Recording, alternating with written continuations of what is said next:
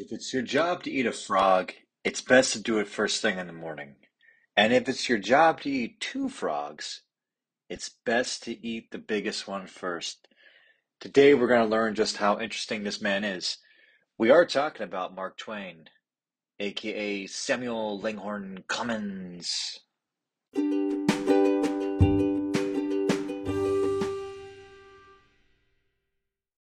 Right, welcome in Information by the Pound. Today is on Mark Twain. I honestly didn't know too much about the guy. I'm glad I did the, the deep dive here and figured out more about him. I've read a couple of his books with uh, Tom Sawyer and Huckleberry Finn being, of course, the most iconic, and the Huckleberry Finn being the most impactful as far as being one of my favorite books. Uh, yeah, I want to know more about him. So he uh, he achieved great success as a writer and a public speaker. His wit and satire earned praise from critics and peers, and he was a friend to presidents, artists, uh, industrialists, European royalty. He pissed off a lot of people too, uh, especially people at bars.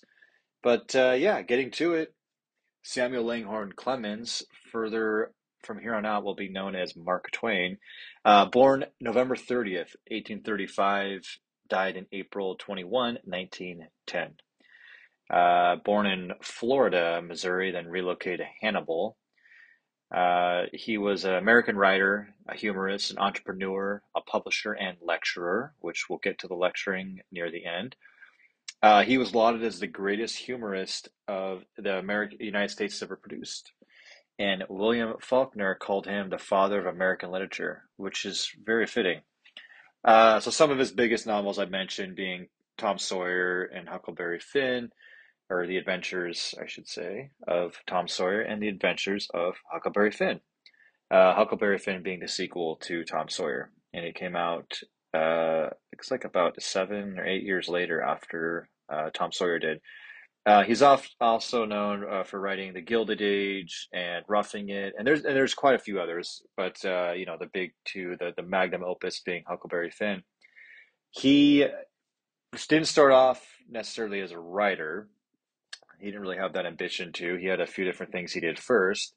Uh, when he was 12, his father died, and so he had to uh, find work. His mother was the head of household, and I think there was like seven siblings, something. I don't know if all of them lived too long, but he needed to make some money for the family. So he worked as an apprentice for a printer, and he went from all over from Cincinnati to New York. And since he got very little formal education, he took up self educating. And he spent his free time at the public library uh, borrowing books. He this allowed him to see things from a different perspective, and he valued education and saw it as a vital part of the growth of a human being. He was very critical of the ed- education system, especially in the United States during this time. He believed that learning and education were two different things, which honestly, I, that's very fitting today as well. Um, so he did that for a bit, and at age 22, he became the skilled pilot of a steamboat. It was around that time the idea of this name, Mark Twain, came about. Uh, but the basically it's a boatman's call noting that the river was only two fathoms deep, which was the minimum depth for a safe navigation, is Mark Twain. Um, his service was cut short in 1861 by the uh, the beautiful outbreak of the Civil War. It's, it's that will throw a uh, little monkey wrench in the plans there. So that halted most uh, of the civilian traffic on the river. So he wasn't able to really work for that. So he thought, okay, well, might as well go join the side that's going to win. I'm going to join the Confederacy. And he looks back and says that's just out of pure ignorance why he joined. But he joined a local militia um, for the Confederacy, and they're they're called the Marion Rangers. And it looks like one of his uh, he was noted uh, as he came in for the militia. He was riding a mule, bringing with him a squirrel rifle and an umbrella, like Mark Twain fashion, right there for you. Uh, I believe he left as soon as he saw gunfire or someone mentioned U.S. or Ulysses S. Grant. One of the two scared him. Um, so yeah, he's your typical war avoiding, uh, duel avoiding, gambling, hard drinking man. Uh, at this time, he headed west because that's just what you do around this time, 1861. Uh, he climbed on poor uh, on a uh, he went on a stagecoach and headed towards Nevada and California, where many people were going at this time. and he would do that for the next five years or so. But ended up being dead broke. Uh, the mining was a bust, so he decided it's best to put his storytelling, put that affinity he has for storytelling into a career. So he became a reporter for the Virginia, uh, I believe it was the Virginia City, yeah, Virginia City Territorial Enterprise. Uh, he wrote a comic short story called Jim Smiley and His Jumping Frog in 1865, and it was his first national fame. That name, I believe, goes by different names. I've been told on, on my on my notes here. So, if you want to read it, I'm sure you can find it. But um, anyhow, but the article was a success, and that paved the way to new opportunity at the Sacramento Union. and from there, so he moved over there, and, and then he went. Uh, he was sent on an assignment to Hawaii to write a series of travelogues he was a big traveler in his life, but uh, you know, with that job at the Sacramento Union, it allowed him traveling all over the world. He visited the Mediterranean, uh, Europe, the Middle East, and uh, yeah, around this time though, he uh, he uh, one of his trips, he met uh, his wife through her brother. He the the brother showed Mark Twain a photo of Olivia, and Twain said it was love at first sight, and then they got married a few years later and he also went on to live in Dublin, New Hampshire, San Francisco, New York. Uh, but it was in the 60s, the mid 60s, around this time, that he was appalled with the treatment of the Chinese, especially in uh, San Francisco, and he wrote passionately about it. He he was warned of uh, police reprisals for his stinging attacks on what was happening, so he had to get out, he had to bounce, and he fled. He went to Hawaii, and that's where he wrote or he got the idea for or uh, yeah all the information he needed for roughing it in the Sandwich Islands, uh, which was a good move. You know, you go to uh, you go to the Hawaiian Islands for four months, uh, meet uh, King Kamehameha. Like, what can go wrong? And uh, a few years later, in 1869, The Innocents Abroad was published, and that became another nationwide bestseller and it was around yeah around mid 60s late 60s uh, that he started using the, the pen name mark twain. And there were other ideas. Some of them were terrible. Uh, grumbler was was another name he was going to use. Rambler josh just josh. Nothing, nothing no ring to it. Um, there was also thomas jefferson snodgrass. Uh, you know not necessarily super catchy. Glad he stuck with Mark Twain. And uh, so The Gilded Age was a book that he wrote, but this Gilded Age was an era that occurred during the late 19th century, uh, from the 1870s to about 1900. It was an era of rapid economic growth, especially in the northern and western United States. There was a lot of inventions coming about at this time.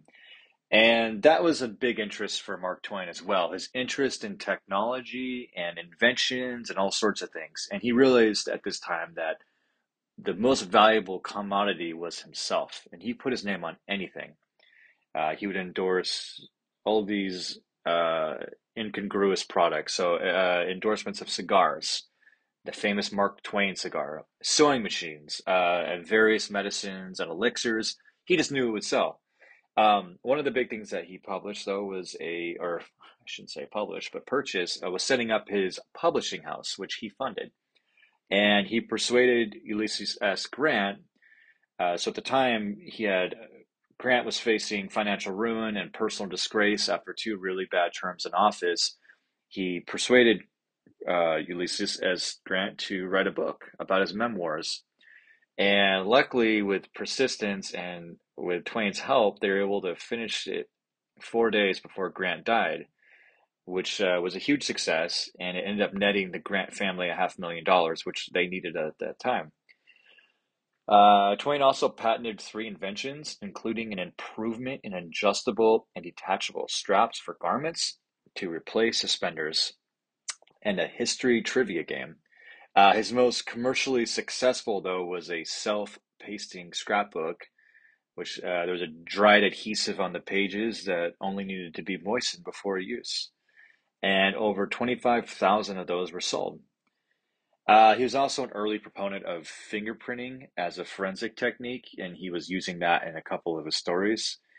but yeah, he was fascinated with all this stuff. He was fascinated with science and scientific inquiry, uh, which at this time a big uh, there was two big guys around this time for for science and scientific inquiry.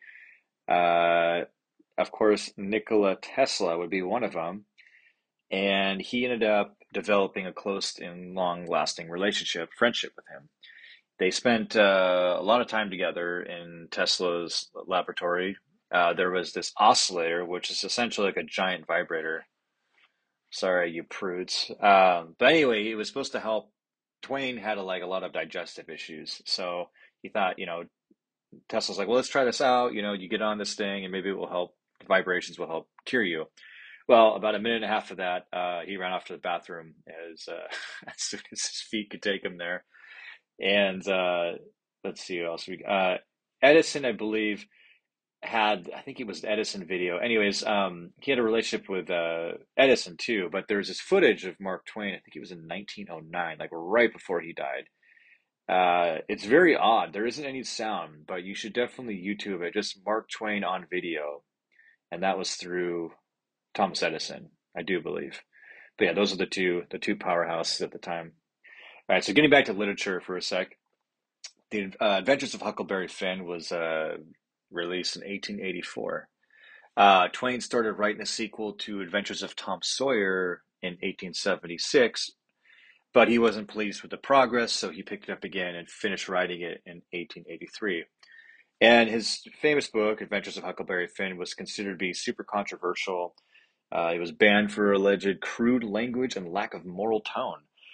It was also considered very racist. But the the whole the whole thing about it for me, what I mean, the, the book itself is great, but Mark Twain didn't necessarily grow up believing that slavery was bad based on his environment. I mean, teachers were saying it's okay. The the church was saying it's it's divine intervention or it's a it's what God wanted. Um, so he had to really shape and uh, and shift his and pivot his perspective on slavery at the time. And as does the character Huck Finn in the book, his rebellion against slavery. It's just two outcasts, and and uh, one of them's a slave, the other one's this illiterate kid that's dad's a drunk. Well, they go on this river together, and it's this beautiful imagery of of things are free on the river. There is no things are safer on the river, but you're also isolated from society. So it's this real duality of it in the book. And I think with all the little hijinks and adventures, it's fun. But the bigger thing is for me is kind of the moral, um, the moral compass of it all, right? Navigating on this river of Huck not knowing whether or not to how he feels about traveling with a slave. Should he turn him in? Should he not? and he kind of goes through. Uh, luckily, he's not morally bankrupt and, and, does the right thing. Spoiler alert! But uh, yeah, he ends up being a good boy. Yeah, so that that's essentially what Huck Finn. I mean, there's there is so much to it, but that's that's the general flow of it. So I, I like the the imagery of it though, them being safe on the river but also isolated. Um, so great book, got good reviews, but after after some bad investments, uh, he was always interested in putting his name on things. He had to declare bankruptcy, uh, Mark Twain, that is. And luckily, he recovered financially after an enormously successful lecture tour around the world, and he paid all of his creditors in full. Uh, Mark Twain died on April 21st, 1910, at the age of 74, buried in New York. The Mark Twain House in Hartford, Connecticut is now a popular attraction as, and is designated as a National Historic Landmark. So this is kind of interesting. Uh, when so he was born on November thirtieth, eighteen thirty-five. Two weeks uh, two weeks after the uh, perihelion, and perihelion I had to look up. It's the point in the orbit of a planet, asteroid, or comet at which it's closest to the sun. Um, but two weeks after the perihelion of Halley's comet, and he quotes this is or this is him um, being quoted. I came in with Halley's comet and in, in 1909, he said this It is coming again next year. The Almighty has said, no doubt, there are two unaccountable freaks. They come in together, they must go out together. And he died on April 21st, 1910, one day after the comet had once reached again its, or once reached its perihelion again, or Helion. It's a tough word. Uh, that is a very brief wrap up of Mark Twain. I mean, his humor and his articles. I mean, there's so much to read about him just online, and there's obviously his literary work too. But the more I read about him, the more interested I am, and I, I really want to do an even deeper dive. But for these short, shorter episodes, you know, I like to keep you just just give you the cliff notes. All right, I'm gonna leave you guys with some quotes. Here we go. This is from Mark Twain. Go to heaven for the climate, hell for the company. It is better to keep your mouth closed and let people think you are a fool than to open it and remove all doubt. I like that one. I like that one a lot. Whenever you find yourself on the side of the majority, it is time to pause and reflect. Amen, brother. That's a good one, too.